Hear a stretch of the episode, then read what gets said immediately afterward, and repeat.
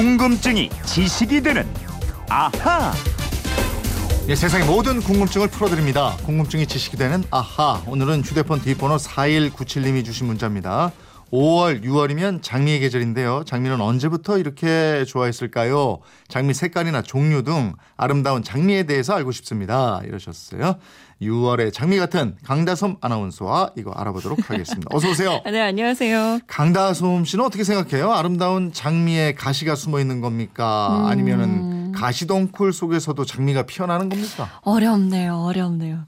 가시덩굴 속에서도 장미가 피는 게 아닐까요? 아, 뭐 이렇게라도 뭐 희망을 좀 보고 싶습니다.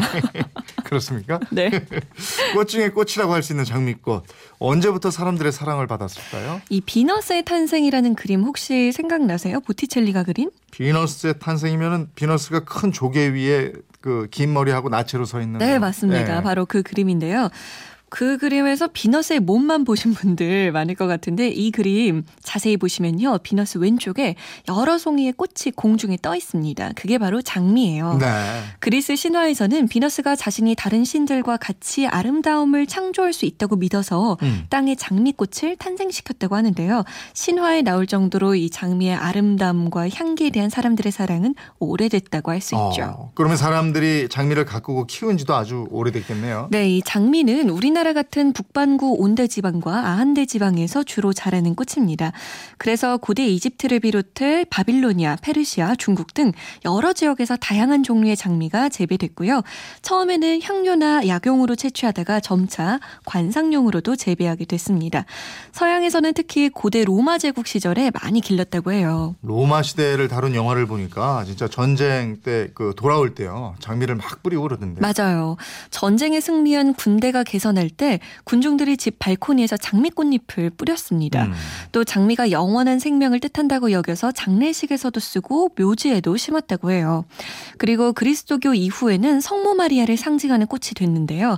그래서 가톨릭에서 사용하는 묵주도 장미, rose에서 나온 로사리오라고 합니다. 장미 하면 또 빼놓을 수 없는 인물 이집트의 클레오파트라 아닙니까? 그렇죠. 비너스 신화에서도 알 수 있듯이 고대 시대에도 장미는 우아한 여성미 또는 관능적인 아름 다움의 상징으로 사랑을 받아왔습니다. 특히 클레오파트라는 장미를 아주 아주 좋아해서 네. 장미 향수를 뿌리고 장미 꽃잎을 넣은 욕조에서 목욕을 했어요. 음. 그리고 연인인 로마의 안토니우스를 만날 때는 이 장미 향기가 나도록 하기 위해서 거실, 침실, 도처에 장미를 가득 채웠습니다. 음. 또 프랑스 나폴레옹의 첫 부인이었던 조세핀 아시죠? 네. 이두 사람의 장미 사랑도 아주 유명해요. 오 나폴레옹도 장미하고 관련이 있어요? 네.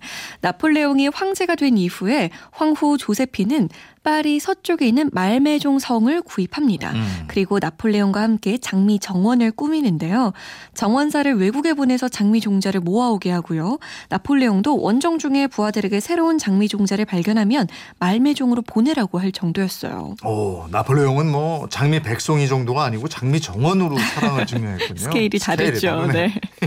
이 조세피는 장미를 얼마나 좋아했는지 나중에 자신의 이름 중간에 로즈를 추가하기도 했어요. 네. 그리고 아들을 낳지 못해서 나폴레옹과 이혼한 후에도 말메종성에서 장미를 가꿨고요. 식물 화가에게 장미 그림도 그리게 했는데요. 이곳이 세계 최초의 장미 정원이고 지금도 프랑스 관광 명소로 남아 있습니다. 그렇군요. 또 장미 전쟁이라는 이름의 전쟁도 있었잖아요. 이것도 장미하고 관련이 있나요? 1455년에 시작해서 30년간 벌어진 영국의 장미 전쟁이죠. 네. 왕위 계승을 놓고 두 가문이 벌인 전쟁인데요. 랭커스터 가문은 붉은 장미를, 요크 가문은 흰 장미를 각각 문장으로 하고 있었기 때문에 장미 전쟁이라고 불리게 된 거예요. 음. 나중에 두 가문이 결혼으로 화해하면서 튜더 왕조가 탄생했는데요. 이때 양가의 장미를 합해서 새로 튜더 장미를 만들었습니다. 네. 이후 장미는 영국의 국화가 됐어요. 그랬군요. 장미 종류가 굉장히 많잖아요. 네. 얼마나 돼요?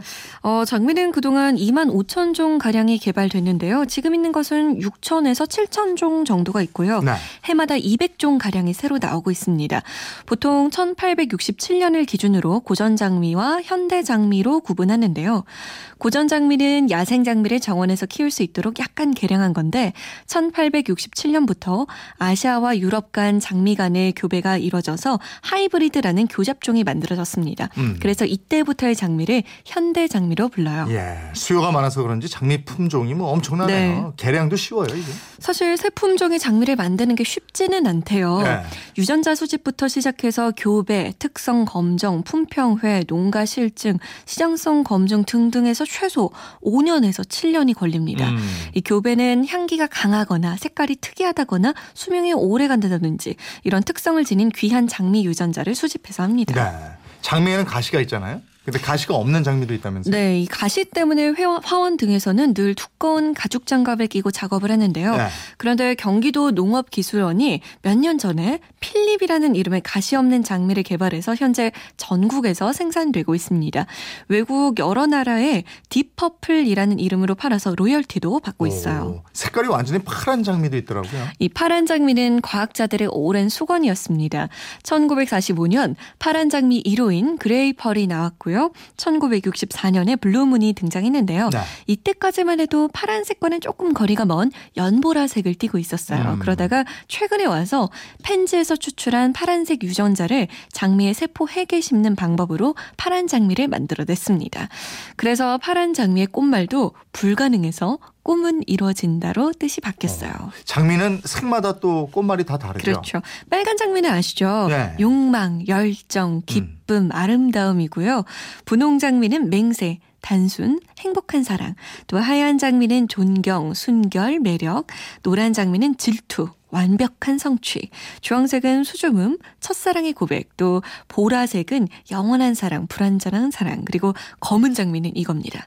당신은 영원히 나의 것. 아 검은 장미가. 네. 당신은 약간 영- 섬뜩하지 않아요? 아 약간 좀 예? 부담스러워. 네. 4197님 덕분에 장미 향기 아주 흠뻑 취한 것 같습니다. 궁금증도 좀 풀리셨는지 모르겠어요. 선물 보내드리겠고요.